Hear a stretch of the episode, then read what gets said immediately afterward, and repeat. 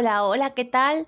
Primero que nada, te agradezco que hayas decidido entrar a este espacio. Este es el primer episodio que estamos grabando y la verdad es que estoy bastante nerviosa porque esto es algo que venía pensando desde hace mucho tiempo, pero no sabía cómo dar el primer paso. Mi nombre es Romina, llevo algunos años trabajando en el área de atención a clientes bancaria. Y debido a esto he observado que la mayoría de nosotros carecemos de conocimientos financieros, de conocimientos económicos, incluso de lo más, más básico. Por lo que me di a la tarea de investigar, de resumir información en pequeños episodios que nos puedan ser útiles a todos como conocimiento general, ya que considero que es importante saber de dónde proviene el dinero, cómo se origina y bueno, además también es importante, y más adelante lo vamos a ver, eh, qué hacer con nuestro dinero, cómo invertirlo, dónde ponerlo, cómo utilizarlo. La primera pregunta que me hice cuando estaba empezando a, a crear este espacio fue cómo surgió el dinero. Y bueno, Resulta que antes de que surgiera el dinero se generó otra figura de intercambio. Esta fue lo que conocemos como el trueque. Pero, ¿Qué es el trueque? Nos estaremos preguntando. El trueque es literalmente un intercambio de productos. Aquello que yo tengo y no necesito por algo que tú tienes y no necesitas. Como vemos es algo muy sencillo que incluso nosotros mismos hemos realizado en alguna ocasión con algún amigo, conocido o familiar. Esta actividad económica inicial se remonta al neolítico, es decir, a la última etapa de lo que conocemos como la edad de piedra. El neolítico abarca del año 6000 al 3000 a.C., lo que se traduce en unos 8000 años atrás y aparece de la mano con la agricultura. Claramente ahora nos estamos preguntando cómo sucedió todo esto. Como sabemos, en un inicio los seres humanos nos dedicábamos a la caza y recolección de frutos, éramos nómadas. Entonces, durante miles de años sucedió así, hasta que comenzamos a volvernos sedentarios lo que dio origen a la agricultura y la ganadería. Estas actividades generaban un exceso de bienes de consumo, lo que dejaba tiempo a las personas para dedicarse a otras actividades, y esto fue lo que generó el intercambio de productos excedentes. Según nos muestra la historia, el trueque tuvo origen hacia el 6000 a.C. en la antigua Mesopotamia, que ocupaba el espacio entre los ríos Tigris y Éufrates en el oriente región donde ahora encontramos parte de Irak, Turquía y Siria. Este sistema fue adoptado posteriormente por los fenicios y los babilonios. Para entonces ya no se intercambiaban únicamente productos de consumo alimenticio, sino que ya se incluía en el intercambio algunos productos como prendas de vestir, especias e incluso armas. Y se empezó a comercializar con otras ciudades. Durante esta época, un producto básico de intercambio fue la sal, ya que tenía variados usos, entre ellos la conservación alimenticia. Era un producto tan necesario que incluso se llegaba a utilizar como pago del trabajo de una persona.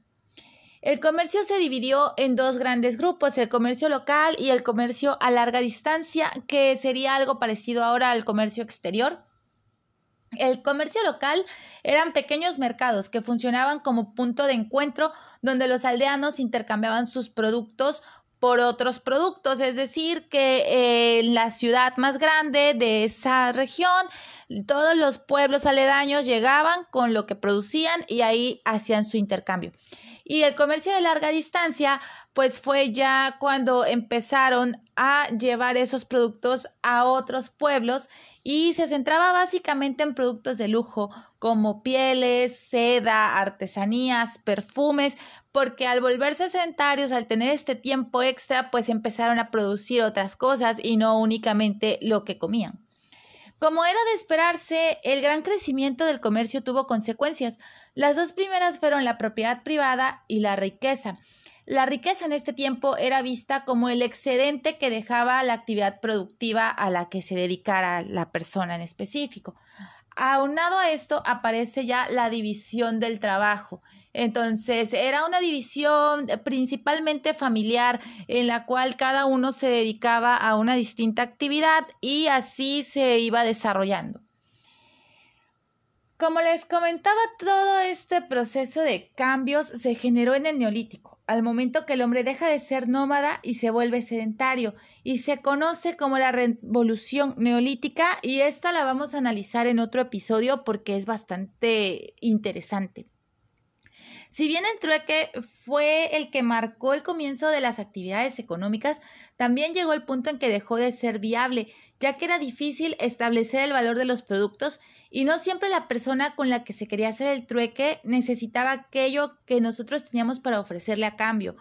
Por ejemplo, yo elaboraba vino y necesitaba trigo, entonces tenía que encontrar un sembrador de trigo que en ese momento necesitara vino para que yo pudiera realizar el trueque.